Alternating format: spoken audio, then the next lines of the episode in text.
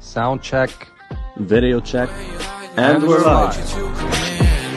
Hello everyone وأهلا وسهلا فيكم بحلقة جديدة من دواين جي show اليوم معنا ضيف عزيز هو الدكتور علاء بشير محاضر في الجامعة اللبنانية وقاضي منفرد مدني ناظر في الدعاوى العقارية ودعاوى الإيجارات في قضاء المتن دكتور علاء أهلا وسهلا فيك أهلا وسهلا فيكم أنا بشكركم على الاستضافة وبهنيكم على هالبودكاست آه، نحن محمسين كثير حتى نبلش هذه الحلقة معك وفي كثير أسئلة وخاصة آه، أحداث عم تصير بهذا ال- الوقت. ولكن حابين بداية آه، نحكي بتجربتك كمحاضر في الجامعة اللبنانية وبترجع آه، بتخبرنا أكثر عن عملك بالقضاء. خليني بلش بتجربتي بالأول. أكيد. أنا حصلت على دكتوراه بقانون الدولي الخاص من جامعة تولوز الفرنسية.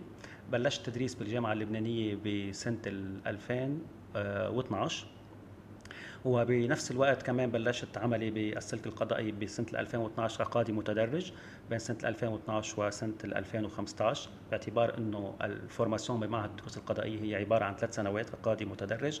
وفيما بعد ننتقل إلى القضاء الأصيل.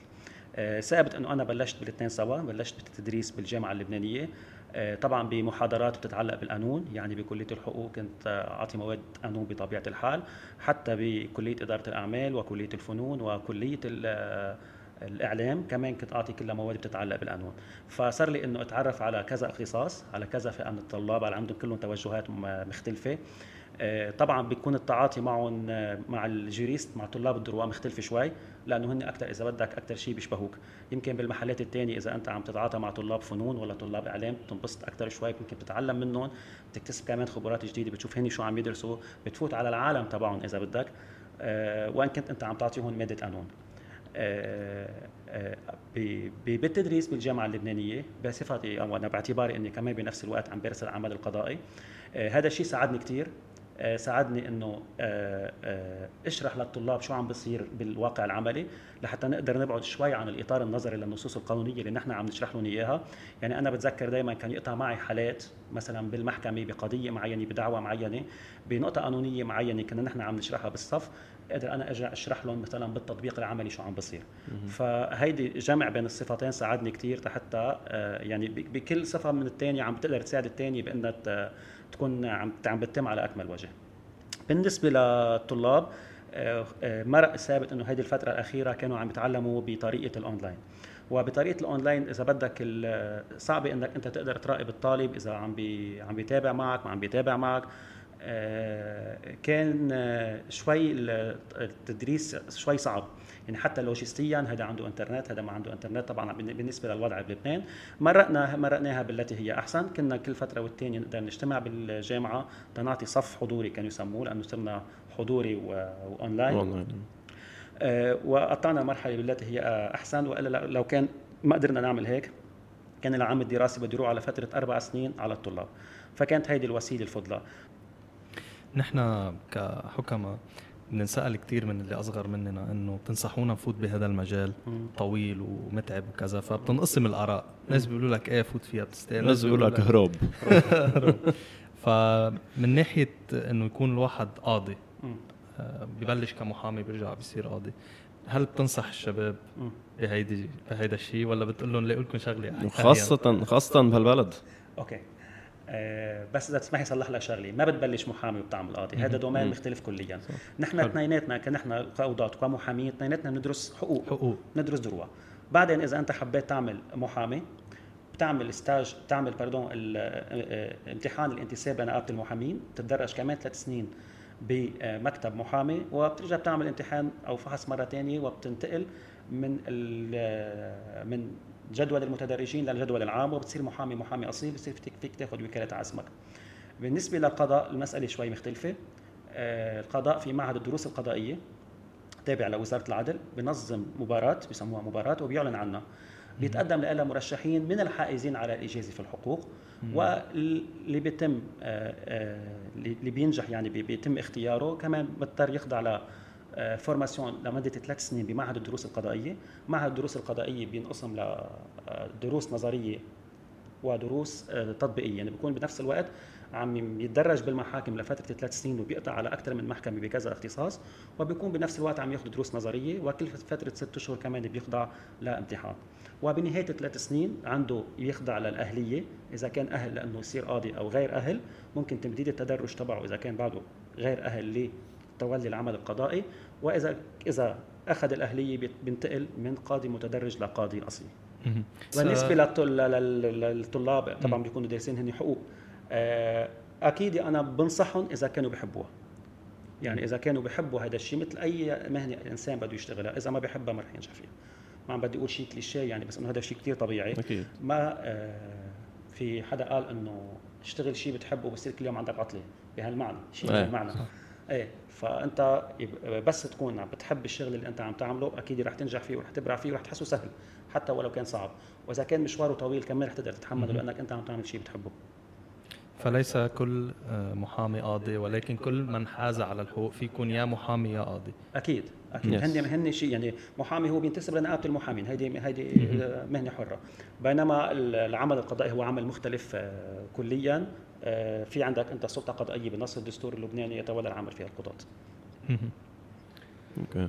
يعني آه إذا فهمت مزبوط القضاء بيكونوا هن خصهم بال مش خصهم بالدولة يعني بدي كان not be more private يعني الم- والمحامي فيه يكون صحيح أكثر صحيح. private نحن مزبوط نحن إذا بدك آه، آه، جزء من ال- ال- القطاع العام. هلا في شغلة في لغط دائما كثير بصير إنه هل القاضي موظف أو غير موظف؟ وبصير عليها مشكلة إنه هل نعم. القاضي موظف أو غير موظف. أول شيء القاضي غير موظف ب ب ب بنص الدستور اللبناني يلي بيقول إنه السلطات الدستورية هي ثلاثة واحدة منهم السلطة القضائية. هلا ليش بيركزوا على خبريه إن القاضي موظف؟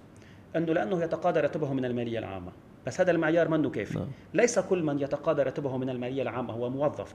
الموظف هو الذي يخضع لقانون الموظفين المرسوم الاشتراعي 112 على 59 عنده قانون اللي هو قانون الموظفين اللي بينظم له تدرجه وسلسلة الراتب تبعه والرواتب واتسترا آه، بينما القاضي لا يخضع عنده قانون تنظيم القضاء العدلي لا يخضع لقانون الموظفين إلا إذا في حال وجود نقص معين بقانون تنظيم القضاء العدلي. وتقاضي راتبه من المالية العامة ليس كافيا لاعتباره موظفا. وإذا اعتبرنا هيك يعني صار رئيس الجمهورية موظف وصار النائب موظف وصار طبيعي. الوزير موظف يعني هلأ الوزير إذا في عنده جلسة مجلس وزراء مثلا بيجي بيقول له لرئيس مجلس الوزراء صارت الساعة 2 أنا خلص دوامي بدي فل على البيت أنا أنا موظف. تقاضي الوزير راتبه من المالية العامة ليس لا, يكفي اعتباره موظفا بمفهوم الموظف العام يعني بمفهوم ومرسوم الاشتراع 112 على 59 هلا تقاضي القاضي نفس الشيء تقاضي راتبه من المالية العامة لا يكفي اعتباره موظفا بمفهوم المرسوم الاشتراع 112 على 59 أوكي. القاضي هو ينتمي إلى السلطة القضائية بمفهوم السلطة القضائية كما هو منصوص عليها في الدستور اللبناني. نعم. هلا أنت ذكرتني بكل كتاب التربية غير هيك صار عندنا crash course هلا بكل شيء. 100% إذا بدكم تتعلموا عن أي شيء بالحقوق وبال كيف تصيروا بتعرفوا مين تروحوا. آه طيب عندي سؤال هيك كنا عم نحكي شوي عن الدستور وكل القصص. آه شي مرة حسيت إنه الدستور اللبناني أكيد بتح... يعني would you feel إنه بركي ناقص أو آه لازم يتعدل بأي طرق من الطرقات تيكون أكثر more modern أو أك... إنه متقبل أكثر لقصص آه modern بطبيعة الحال جميع القوانين ال- أول شيء نحن القوانين ليش انوجدت؟ ليش انعملت؟ ليش في شيء اسمه قوانين؟ لحتى تعالج مشكلة، لحتى تعالج حالة اجتماعية معينة. نعم طيب المجتمع وال- والحياة على طول بتطور دائم، كل تطور. يوم نحن عم نتطور. بالوقت يلي القوانين بعدها ثابتة. بعدها مثل ما هي، نحن عندنا قوانين بعد من 2000 1915 من أيام السلطنة العثمانيه وقبل. أوكي فبالنسبه للدستور اللبناني آخر دستور صار بتعديل اتفاق الطائف بسنة التسعين نعم. آه، ونص على السلطات الدستورية الثلاثة هلأ ال- ال- إذا أخذنا نحن الدستور كدستور يمكن هو لا بأس به إلى حد ما. ولكن طبيعة النظام بلبنان هي اللي اللي بت بت بتعمل نوع من آه، صعوبة تطبيق الدستور كما يجب. أوكي؟ أوكي. يعني أنت عندك آه، شيء اخترعوا لنا شيء بسموه الديمقراطية التوافقية. أوكي الديمقراطية التوافقية أنه نحن بأي موضوع لازم يكون في شيء ديمقراطية توافقية ولازم الكل الكل يوافقوا. إذا جا إذا نحن أخذنا الكلمتين الديمقراطية اللي بتحكي هي بتعني عن حكم الأكثرية وفقا للتعريف البسيط مع التوافقية اللي هو توافق الجميع ما بتزبط. يعني أصبحت ديمقراطيه. وتوافقيه صاروا يتعارضوا مع بعض. صح. بيتعارضوا مع بعضهم وفي كل الدول وكل الأنظمة الديمقراطية بس نقول ديمقراطية يعني حكم الأكثرية. صح. بالتالي هناك أكثرية تحكم وأقلية تعارض. الديمقراطية التوافقية يلي سببها النظام الطائفي عندنا بلبنان يلي هو بالمناسبة بسبب كل الأفات والمشاكل بلبنان. آه، هي يلي عملت من من ال من ال من عدم إمكانية تطبيق الديمقراطية كما يجب. أنه ليس هناك ديمقراطية وتوافقية في نفس الوقت. إذا نحن على أي موضوع بدنا الكل الوافق عليه حتى يمشي نعم. إدارة البلد كيف بتتم؟ فديمقراطية وتوافقية ما رح يمشي الحال وهيدي أكيد طبيعة الحال سببها النظام الطائفي لأنه أي قرار لازم يكونوا موافقين عليه كل الطوائف. فتنا بذات زت فتنا بذات الخبرية. الخبرية 100% طيب آه، ما زلنا عم نحكي عن تطور. آه كان بدي أسألك شوي عن آه حقوق الميديا والبريس. مم. أنت باللي عم بتشوفه هلأ بالبلد وبكل ال- يعني حتى بالمنطقة إذا بدك بس خلينا نحكي عن لبنان. مم. Do you think إنه ال- الميديا وال press إنه حقوقهم عم بيكونوا عم بيكونوا محافظ عليهم؟ يعني مثل هداك النهار سمعت خبريات عن concert اللي صار تبع عمر دياب إنه هو كأنه قايل إنه مش لازم إنه يحكي حدا غلط عن ال concert أو مش لازم يكون في any sort of criticism- criticism or negative impressions عن ال concert I'm not sure قد إيه مضبوطه هيدا بطبيعة. الحال تعرض لحرية الصحافي نعم. ولحريه النقد. بك أول شيء ما بعرف أنا ما عندي فكرة عن المضمون هو شو طلب بالتحديد. صح. بس إذا طلب عدم انتقاد ال concert ك concert ولا عدم انتقاده شخصيا فبكل الحالات ما بحق له. أول شيء أنت بسموك personnage public يعني أنت بمجرد انت أنت شخصية عامة سواء كنت فنان ولا سياسي ولا صح. ولا أنت انت بطبيعة الحال بدك تتعرض للانتقاد. بدها الناس تحكي عنك سواء سلبا ولا بدها تحكي عنك ايجابا وهيدي ضريبة طبيعة عملك يعني. هلأ المشكلة إذا هو طلب هذا الشيء فهذا تعدي على حرية الصحافي المشكلة بتصير ببعض الصحفيين مثل ما سمعت أنا إنه ببعض الصحفيين يلي وافقوا إنه يوقعوا على هيك تعهد. 100% لأنه هذا تعدي على حرية الصحافي طبعا. فيما يتعلق بموضوع عمرو دياب. هلأ بموضوع حرية الصحافي والإعلام بشكل عام نحن إذا بدك رايي الخاص هذا ما بدي أقول لك رايي الخاص. عندنا شوي فوضى إعلامية. عندنا شوي فوضى إعلامية لأنه مفهوم الحرية الإعلامية ضايع. مفهوم الحرية الإعلامية إنه أنا بدي أطلع بدي أحكي شو ما بدي وبدي أطلع سب وبدي أطلع شهر وبدي أطلع كذا. وآخر شيء بس له بقول لك يلا روح على هذه محكمة المطبوعات إنه أوكي محكمة محكمة المطبوعات بطالب تعويض وانتهى الموضوع. أوكي؟ إنه صار إنه ما بيقبل الإعلامي أو الصحافي يروح على المحاكم الجزائية إنه أنا آه، ما بصير وأنا عندي حرية وأنا لا. الحرية مش هيك مفهومة ابدا. الحرية آه، لأنه أنت كمان الحريه هذه سيف ذو حدين كمان. يعني إذا أنت عم تعطي لحالك إنك أنت تقدر تسب تاني تحت شعار الحرية بتقول لي هذا منه قدح وذم هذا عمل صحافي. لا في فرق كثير كبير بين قدح والذم وبين العمل في الصحافي. فرق كبير بين الانتقاد وبين الانتقاد. صح. بين الانتقاد وبين بين القدح والذم وبين التعرض للحياة. الخاصة والتعرض للحياة الشخصية. عندنا شوية فوضى بس كل هيدا الشيء عم بيصير تحت شعار حرية الصحافة وحرية الإعلام. مش هيك ابدا حرية الصحافة مش هيك ابدا حرية الإعلام. إذا أنت عم تسلك هذا السلوك عم تعطي الحق لغيرك إنه يسلك سلوك مشابه وإنه كمان هو يقدر يمارس بنفس الطريقة يعني. أنت قدح وذم وهو قدح وذم ما, بتمشي الأمور. مش هذا هو العمل الصحافي ابدا مية ابدا. ابدا. أنا درست مادة الإعلام المرئي والمسموع تنظيم البث الإذاعي والتلفزيوني بالجامعة اللبنانية بكلية الإعلام. وكنا نحكي عن هذه المواضيع وحكينا عن قانون المطبوعات وقانون جرائم المطبوعات وكنا نركز على هذا الموضوع إنه انتبهوا فرقوا بين وين حرية الصحافة وين أنت بتتعدى أو بتخرج عن نطاق هذه الحرية. والموضوع شوي دقيق. آه، بما إنه بعدنا بالإعلام وبالأحداث اللي عم تصير هلأ آه، بحس إنه الكل بده يعرف آه، هل بيقدر إذا منع فيلم من العرض؟ مم. مثل فيلم باربي. آه، إنه يرجع يطلع قرار قضائي بإنه ينعرض. شوف هلا هون بدنا نفرق. إذا أول شيء بدي أنا لفتني شغلة لفتني كثير الهجوم غير المبرر على وزير الثقافة والقول إنه وزير الثقافة منع عرض الفيلم. أول شيء ليس وزير الثقافة هو الجهة المولجه لمنع الفيلم. هذه أول شيء ثاني شيء وزير الثقافة ما منع الفيلم ولحد هلأ الفيلم ما منع من منع بعد بقرار وصلت السينما بعدها عم تعمل ال- اللانسمون تبعه وعم بتقول إنه في عرض الفيلم ب 31 أب حسب على ما بذكر ما بعرف إذا أنا. فاتني شيء صح،. تأجل مرتين إيه، هو صار. اللي هو مؤجل وليس اللي صار. إنه وزي- وزير الثقافة إذا بدك مثل آه، بعت بكتاب ل آه، المديريه العامه للأمن العام إنه لحتى تاخذ إجراء المقتضى وإذا كان في داعي لمنع عرض الفيلم في مصلحة بالمديرية العامة للأمن العام اللي هي بدورها بتتبع لوزايه وزارة الداخلية. المديريه العامة للأمن العام فيها مصلحة تسمى مصلحة مراقبة الأفلام أو ال ال ال الأفلام ال التي ستعرض أو اتسترا أوكي. أوكي. هيدي المصلحة بتراقب الأفلام ما إذا كانت بتتعرض للأداب العامة إذا كانت بتمس بأمن البلد إذا كانت بتبث أي أفكار أو أفكار أو شيء مسموح بيتعارض مع ثقافة البلد بيتعارض مع القوانين الداخلية وبتقدر تطلع توصيفية. إذا تبين لها إنه هذا الفيلم في أي شيء من هذه الأمور بتعرض للأداب العامة بيمس بثقافه البلد بتعرض لأحد الأديان آه، فبتحيل الملف للجنة. هيدي اللجنة فيها مندوب عن وزارة الإعلام وعن وزارة الشؤون الاجتماعية ووزاره التربية والأمن العام. وبترجع هي بتقرر إنه هذا الفيلم يمكن اقتطاع بعض المشاهد منه أو ممكن منع عرضه. وإذا قررت منع عرضه القرار يصدر عن وزير الداخلية وليس عن وزير الثقافة. دونك هذا اللغط اللي صار والهجوم اللي صار كان على وزير الثقافة عندما أن وزير الثقافة اعطى رأيه بالموضوع وحال الملف للجهة المختصة اللي هي المديرية العامة للأمن العام. ببعض الحالات عادة شو بصير؟ بيتم حذف بعض المشاهد الخادشه للحياه أو التي تتعرض للأداب العامة. نعم. بتم حذفها. وبيرجع بيتأخر عرض الفيلم ولكن بيرجع بيتم عرضه. هلأ أما إذا صدر قرار من الوزير بمنع عرض الفيلم خلص. سيمنع عرض الفيلم. بس لحد هلأ أنا على حد علمي لم يصدر قرار بعد عن وزير الداخلية بمنع عرض الفيلم. إيه وعلى الأرجح بحس حيعرض يعني. هيك عم بيقولوا هيك عم ينحكى. فلنشوف. طيب شو رأيك باللي قالوه إنه آه قراره لوزير الثقافه هو قرار رجعي؟ آه بس نتفق كلياتنا على مفهوم واحد لما هو رجعي وما هو غير رجعي وشو هي الرجعية؟ برجع بجاوبك على السؤال. حلو. بظن وصل الجواب. آه جون شو كان بدك تقول؟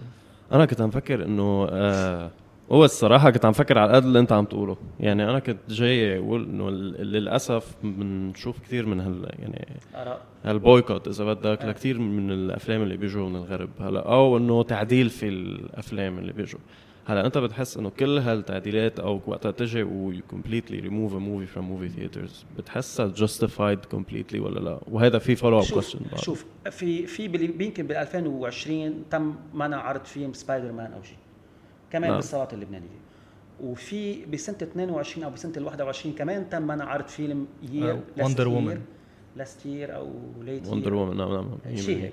ما تم هالضجة اللي صارت عليها إذا بتلاحظ إنه تم منع عرض الفيلم ومرقت الأمور وما حدا حكي فيها وكذا وكذا أوكي؟ أه حتى ببعض ببعض الدول العربية منعوا عرض فيلم لا يورج لا, لا يروج لأي أمر ولكن فقط لأنه قبله لأنه يتضمن أو يحتوي على على قبلة بين فتاتين. أوكي؟ هلا نحن عندنا بلبنان لأنه وضع خاص طبعا كل شيء بنرجع لخبرية الاعلام اللي كنا عم نحكيها قبل شوي. هذا هي السبب إنه عملوا منا هلا قد تكون مبررة أو غير مبررة. شوف الجهات المولجة بمنع عرض هذا الفيلم أو أو ذاك الفيلم هي بتعتمد فقط نص القانون. بتعتمد فقط نص القانون. هذا نص القانون أوكي يعني القانون اللي صادر بسنة ال 47 بعتقد ب 27 11 بيحكي عن الرقابة على الأفلام. بيحل لك شو هي الحالات اللي يمكن منع فيها منع عرض فيلم معين. ووحده منهم تعرض للأداب العامة مس بثقافة المجتمع اتسترا ولكن هل هذا الشيء فعلا فعلا فعال يعني؟ فعلا فعال. هلا نحن هلا بعد هل هل الإنترنت اللي واصل على كل بيت؟ في 100 مكان في 100 طريقة تقدر ترجع تحضر فيها الفيلم. صح. وحتى وين انمنع هلا بصالات العرض بالعكس هيدي اللي انت اللي انت عم تعمل لها عم تعمل له نوع من الدعاية أكثر لحتى تتحمس الناس أكثر إنه أنا بصير الناس عندها حشرية أكثر إنه ليش انمنع هذا الفيلم؟ صح. يعني اللي ما كان بده دعايه أكثر دعايه أكثر اللي ما, اللي ما كان بده يشوفه بصير بده يشوفه. هلأ أنا ضد فكرة اللي بيقولوا انه إنه يلي بيمنع عرض الفيلم لأنه بمس بقيم المجتمع يعني المشكلة بالمجتمع مش مش المشكلة بالفيلم. لا ما أنت هذا المجتمع كمان. أنت شو عم عم بتصدر له؟ شو عم تعطيه؟ عرفت كيف؟ وعندك طبعا جيل جديد بعده طالع بعده عم ينمى بعده عم يكبر. يعني ما فينا نقول إنه لا المشكلة هي بالمجتمع لا. بعدين بكل دول العالم إذا بدك في منظومة قيم معينة إنه ليش أنتم بس أنتم عندكم تحت شعار حرية الإعلام إنه بدكم تجردوا منظومة القيم من أساسها إنه ما في كأنه ما في شيء وكأنه كل شيء مباح وكأنه كل شيء ما عليه. لا. أوكي؟ نرجع لنفس الخبرية بس نتفق على رأي واحد. شو يعني رجعي؟ بس نقول رأي رجعي منع الفيلم هو شيء رجعي. ما هي الرجعية؟ من الذي يحدد ما هي الرجعية؟ من أعطى الحق لهذا الشخص أن يقول هذا رجعي وهذا غير رجعي؟ وبالنسبة لمن هو رجعي؟ بس نجاوب على هذا السؤال نرجع نشوف إذا كان قرار وزير الثقافه رجعي أو غير رجعي. أوكي. هذا follow up question على الموضوع. آه، عم نحكي عن حدود. أنت بتحس إنه الأفلام أو يعني ال culture اللي عم تجينا من الغرب أو من ال West Western culture الغرب يلي عم توصل على لبنان. بتحس إنه في محل لازم ينحط لها حدود أو لازم يمنع أو ولا حتى يمنع. to be decreased بشي طريقة ما. كرمال نحافظ على ال culture اللبنانية ولا they can both coexist. Let's say آه، شوف نحن بال بال بس عن- بالجامعة اللبنانية بندرس ماده حقوق الإنسان. عم تقل من حقوق الإنسان لحتى أرجع لموضوع اللي سالتني عنه مية بالمية بنقول دائما إنه الحقوق حقوق الإنسان هي حقوق عالمية حقوق كونية. مجرد إنك أنت إنسان وتنتمي إلى فئة بني البشر فأنت تتمتع بهذه الحقوق. هذا من حيث المبدأ. نعم. ومقدمة الإعلان العالمي لحقوق الإنسان وفيما بعد مقدمة العهد الدولي الخاص بالحقوق المدنية والسياسية والعهد الدولي الخاص بالحقوق الاقتصادية والاجتماعية بيستعملوا بالمقدمات كلهم تبعهم عبارة الأسرة البشرية. بيستعملوا كلمة الأسرة البشرية. وبالتالي أنه نحن كلنا كبشر ننتمي لفئة بني البشر نحن عبارة عن أسرة وبما إنه نحن عبارة عن أسرة أسرة وأنت بمجرد ما إنك أنت بتنتمي لفئة بني البشر أو أنت إنسان فأنت يجب أن تتمتع بكل هذه الحقوق. هذا الأمر بيزبط فعلا على الحقوق الطبيعية، شو يعني حقوق طبيعية؟ يعني حقوق تولد مع الإنسان، حق بالحياة، حق بالصحة، حق بالغذاء، حق. اتسترا. ولكن مع بعدين مع تطور المجتمع ظهرت أشياء ثانية، ظهرت حقوق ثانية ما كانت موجودة. أوكي؟ يعني مثلا وهذا الحقوق مشان هيك بتختلف بين مجتمع والثاني. يعني إذا إذا كانت الحقوق فعلا هي حقوق كونية، ليش المرأة السعودية قبل خمس سنين لورا ما كان يحق لها تقود سيارة مثلا؟ هذا تمييز بين الرجل والمرأة، وهذا تمييز بين ال- ال- المرأة اللبنانية مثلا أو المرأة السعودية إنه هيدي مرأة وهيدي مرأة. أوكي، نفس الشيء نعم. مثلا بي عندك بالقانون اللبناني المرأة اللبنانية المتزوجة من أجنبي لا يحق لها أن تمنح جنسيتها لأولادها. بينما الرجل اللبناني يمنح جنسيته لأولاده، بوقت الدستور اللبناني بيقول جميع اللبنانيين سواء لدى القانون، ما قال جميع الرجال، قال جميع اللبنانيين، يعني بالتالي الرجال والنساء، هذا تمييز قائم على أساس عنصري. فمشان هيك بتجي هذا الشيء لحتى ينسف نظرية الكونية حقوق الإنسان أو عالمية حقوق الإنسان.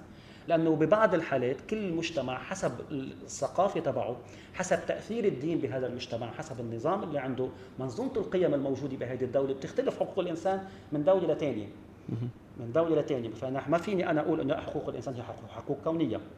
نيجي لسؤالك الأفكار اللي عم تيجي لعنا من الغرب. طب نحن نعم. في بالغرب زواج مدني. نحن عندنا هلأ زواج مدني بعد ما صار. بدك تحكيني بزواج مثليين؟ مثلا. أوكي لأنه هذا كله شيء بسبب التأثير أو الموروث الثقافي أو التأثير الديني بالمجتمعات. donc ما فينا بقى نحكي عن حقوق كونية للإنسان. تختلف من دولة إلى أخرى. في حقوق قد يتمتع بها المواطن في دولة معينة لا يتمتع بها مواطن في دولة أخرى. أوكي؟ فهذا الشيء ما فينا نقول نحن حقوق الإنسان هي حقوق كونية حقوق عالمية. نعم. لا definitely very well put صراحة. أنا أول مرة وحدا بيعطي answer in which you relate ال culture للحقوق بذات الوقت. usually عادة بيقولوا إنه it's a paradox. يعني كل شغلة بتجي بتمشي بميلتها. يعني they are parallel وما بنفوتوا ببعض بيتناقضوا ما فيهم. to coexist إيه.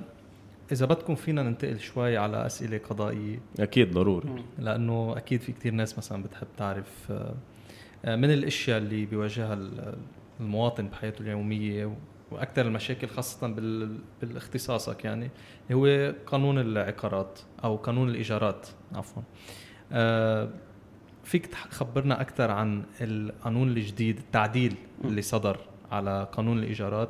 و يعني في في عدة إذا بدك أسئلة بتنتج عنه لهيدا. يعني خبرنا مثلا شوي عن آه، كيف التعديل لصالح مين؟ المستأجر أو آه، المؤجر.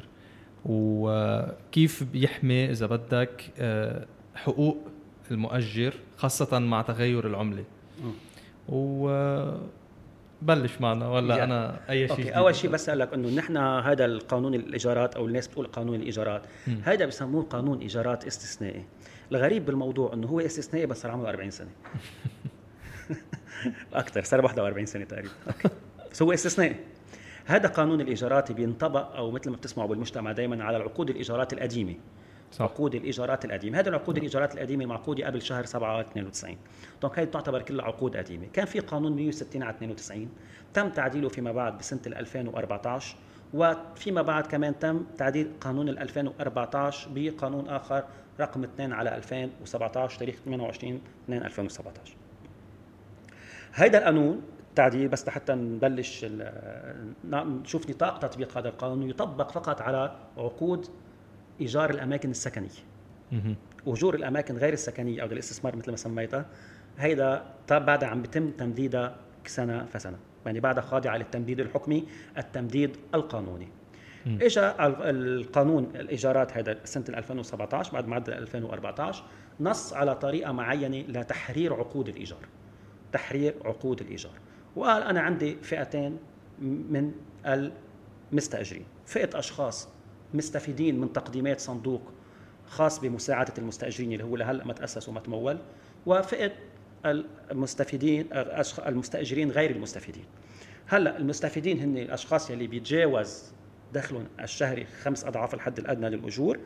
هذا باردون هذا غير مستفيدين وإذا كان أقل من هيك فبيكون هو مستفيد من تقديمات الصندوق. ونص على طريقة معينة لتحرير عقود الاجار وقال أنه آه، يتم تحديد بدل المثل عبر آلية معينة. هيدي الآلية المعينة على شو بتنص؟ بيجي أنا كمالك. كمالك. بعين لجنة من خبيرين. واحد مهندس مدني أو معماري والثاني خبير تخمين. أوكي؟ وبخمن لي بدل مثل المأجور. شو يعني بدل المثل المأجور؟ يعني الأجار الشقة يلي 200 ألف ليرة أو 300 ألف ليرة قديش بيساوي هلأ؟ بسموه بدل المثل الحالي يعني. أوكي؟ قد بيسوى الأجار حاليا؟ أوكي؟ بدل المثل. وببعت أنا هذا التقرير لمين؟ للمستأجر. المستأجر بدوره بده يقوم بنفس الآلية. كمان بده يعين لجنة من خبيرين خبير تخمين عقاري ومهندس مدني أو معماري حتى يعطي تقرير مقابل. إذا اختلفوا التقريرين مع بعضهم بحل المسألة حتى نحدد بدل المثل لأنه الزيادات بدها تدفع على مدى تسع سنوات أو على مدى 12 سنة. حسب إذا كان مستفيد أو غير مستفيد بشكل إنه ندفع بدل المثل بشكل زيادات متصاعدة وبنهاية التسع سنين أو بنهاية ال 12 سنة بيتحرر عقد الاجار وبصير عقد حر. هذه الآلية اللي نص عليها قانون الايجارات ولكن في كثير عوائق لتطبيق هذا القانون. واحدة منهم أن اللجنة المختصة لتحديد بدل المثل في حال الاختلاف بين تقريري الخبرة وهو حكما حيكون في اختلاف بطبيعة الحال يعني حتى لو فرقت بدولار واحد اللجنة بعد ما تشكلت أو تشكلت طلع المرسوم ولكن بعد ما بدأت بالعمل. أوكي عم بيقدموا طلبات ولكن اللجنة بعد ما بلشت. أوكي هيدي اللجنة هي مختصة لشغلتين كثير أساسيات لحتى نحرر عقود الإيجار. أول شيء لتحدد ما هو بدل المثل في حال اختلاف تقارير الخبراء. والشيء الثاني لتحدد من هو المستأجر المستفيد أو غير مستفيد من تقديمات الصندوق. لا الصندوق تأسس ولا اللجنة عم تشتغل وهذا الشيء عم بيعيق تطبيق هذا القانون. تطبيق هذا القانون. وعشان هيك مثلا كثير بنشوف وبنسمع إنه فلان مثلا عايش بأجار بيدفع مئة ألف بالشهر. 100% هو بيكون قاعد بشقة مثلا بتسوى 1000 دولار مثلا 100% هذه عقود الإيجارات بسموها عقود الإيجارات القديمة. هيدي الآلية المفروض يعملها المالك حتى يحرر عقد الإيجار أو حتى يقدر يستحصل على بدل إيجار جديد اللي هو بدل المثل. بس أنا هيدي الآلية اللي المفروض ما في المالك يطلعوا يعني لهذا لا المستند. شوف بقانون الإيجارات آه، في عندك أربع طرق لحتى المالك غير اللي نحن حكيناه هلا بحال مددت السنوات التمديدية آه، أو قطعت السنوات التمديدية عفوا. في عندك أربع طرق. في الطريقة الأولى إذا بدك الطريقة الحبية. الطريقة الحبية مثل أي نزاع أي نزاع بالعالم شو كيف بينحل بطريقتين يا حبيا يا قضائيا أوكي؟ الطريقة الثالثة مش حنحكي عنها. شو الطريقة الثالثه؟ عم تحكي قدام قاضي بدي اذكرك ولا لا؟ ما أنا مش هيك عم ما بعرفها. أوكي.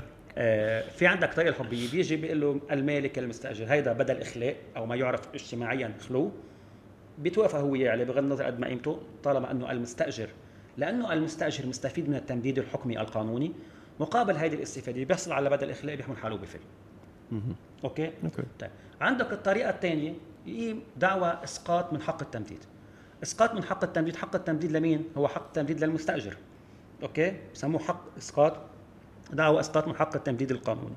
طبعا في شروط وحالات لحتى نسقط من حقه من التمديد القانوني. إما أنه ما دفع بدلات الاجار بالرغم من إنه نحن أنذرناه وتبلغ الأنذار وقطعت مهلة الشهرين. إما لعلة التخريب بالمأجور خرب المأجور. أوكي إما لعلة تغيير وجهة الاستعمال. هو آه، للسكن عملوا مكتب محاماة. لعلة تغيير وجهة الاستعمال. إما لعلة التأجير الثانوي أو التنازل عن الاجاره يعني راح أنا مأجر وراح هو أجره لواحد ثاني وعم يقبض منه بدلات على جديد أو تنازل عن الاجاره بشكل إنه المستأجر الثانوي حل محله. إما لعلة آه، إسقاط من حق التمديد لعلة التملك لأنه تملك مسكن. Okay. Okay. طبعا هول الحالات بحالة بدعاوى الإسقاط من حق التمديد كل وحده لها شروط معينة. إذا توفرت شروط وحده من هذه الحالات بيقدر يطلع المالك المستأجر طبعا ضمن دعوى إسقاط من حق التمديد فاذا هذه هي الحالة الثانية بعد الحالة الأولى. عندك آه طريقة طبعا بس حتى يقدر يحكم يعني يطلعوا مثل ما استعملت المصطلح. بدها تتوفر آه شروط دعوى الإسقاط من حق التمديد لحالة من هدول الحالات. في عندك كمان دعوى الاسترداد. دعوى الاسترداد المأجور يعني إما تكون استرداد للهدم وإما استرداد للضرورة العائلية. الهدم تطبق على السكني وغير السكني. أما الضرورة العائلية فهي تطبق فقط على المأجور السكني. تطبق فقط على المأجور السكني. يعني أنا مالك مقيم برات لبنان حبيت أرجع على لبنان حتى لو ما حبيت أرجع على لبنان أنا ما عندي مسكن آخر بلبنان. طبيعي كمان ضمن شروط معينة بنص عليها القانون. بقدر أسترده للضرورة العائلية.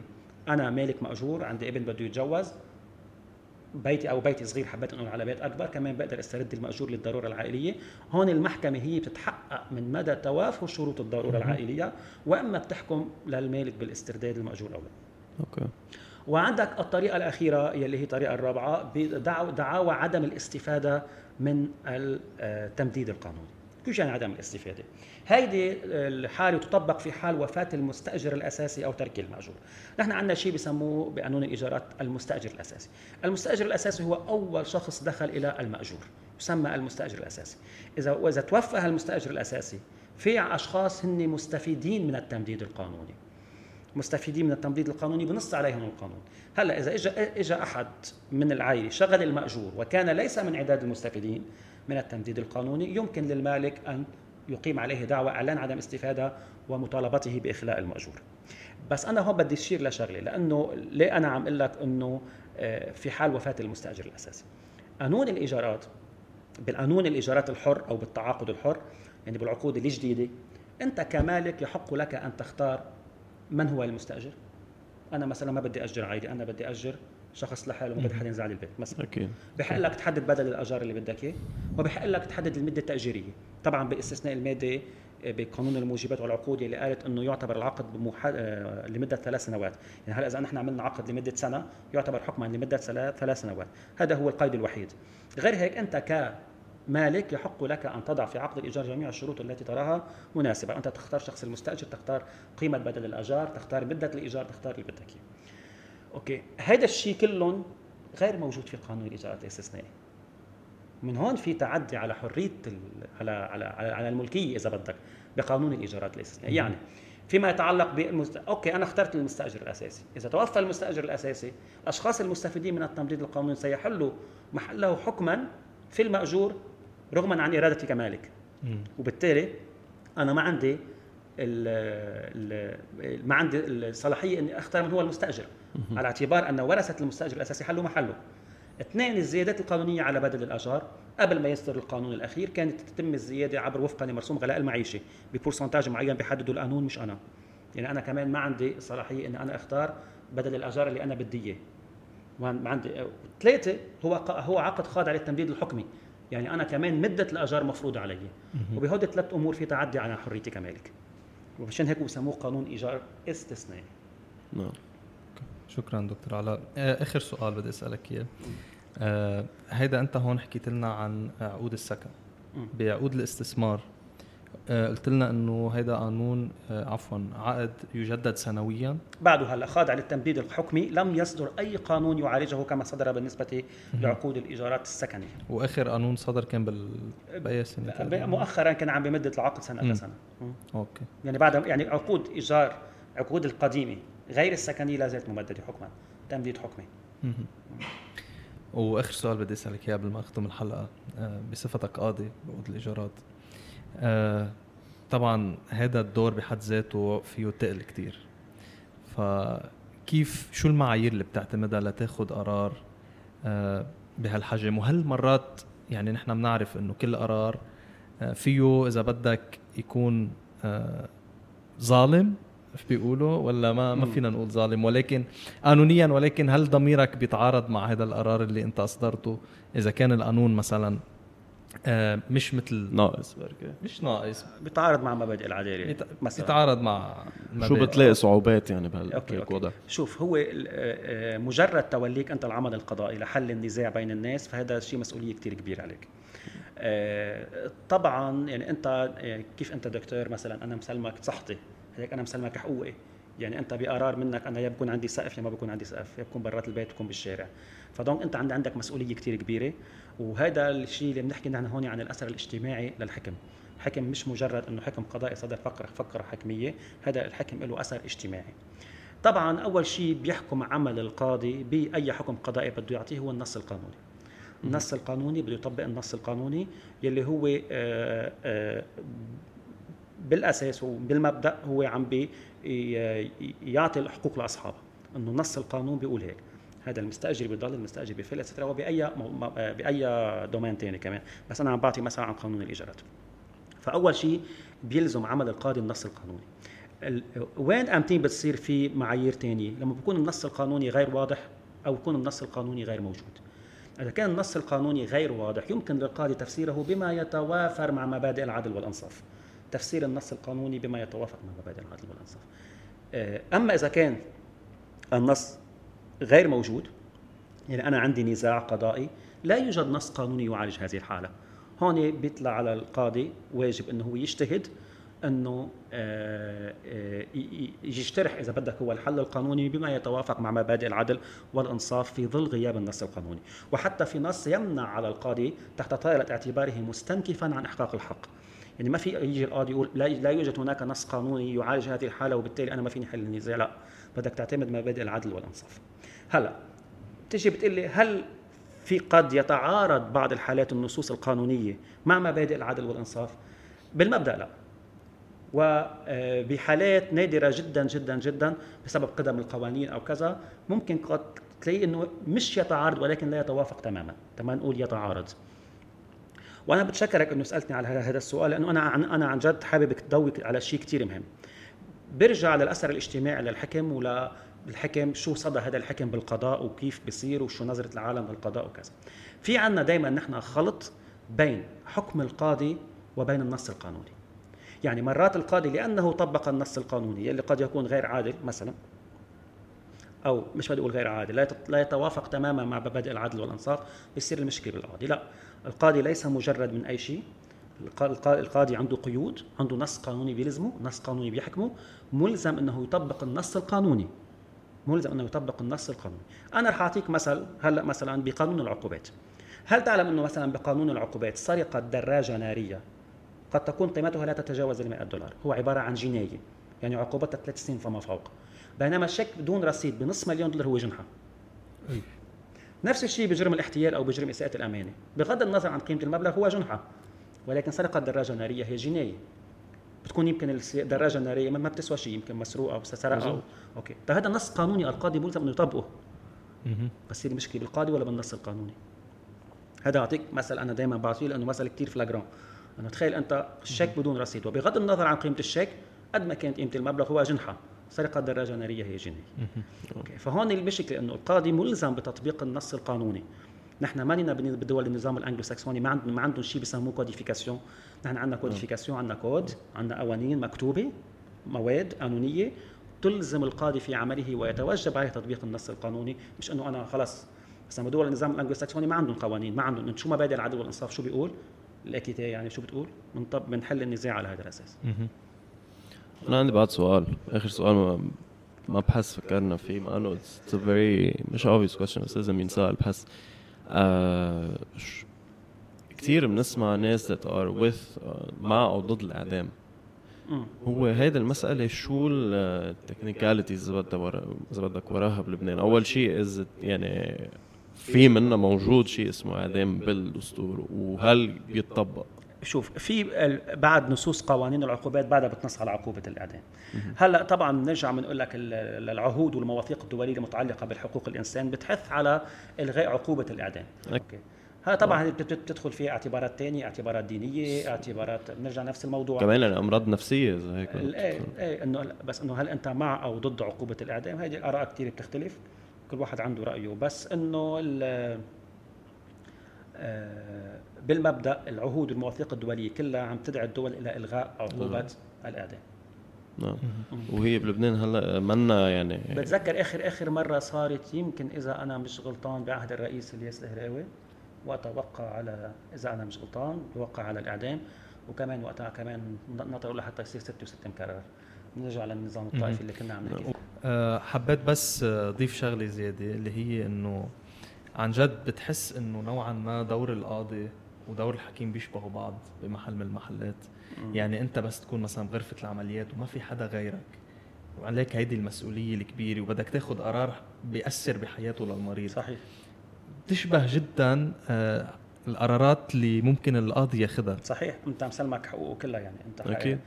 مرات آه، أنت بالنسبة لك هذا ملف دعوة وراء. مم. هو بالنسبة له هذه يمكن حياته كلها. يمكن مش نعم. عم ينام الليل ناطر نتيجه دعوة. بيته حيضل له ولا ما حيضل له. قد إيه رح ينحكم مثلا حسب نوع الدعوة؟ صح مسؤولية كتير كبيرة.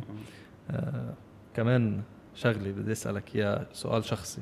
شخصي. آه، هل شي مرة بتحس إنه ضميرك بأنبك أو هل بتنام مرتاح بالليل؟ بهيدي الوظيفة اللي فيها كتير ضغوطات. شوف هلا أنا كقاضي محكمة درجه اولى في شيء دائما بيريحني. طبعا أنا آه، بعمل قناعتي بما يتوافر بالملف من معطيات. يعني أنا بالنهاية أنا مش حأحكم على شيء غيبي. Okay؟ أنا في عندي معطيات بالملف في عندي مستندات في عندي أي شيء بقدر أستند عليه يمكن إفادات شهود آه، آه، استجواب خصوم خبرة فنية حسب نوع الدعوى.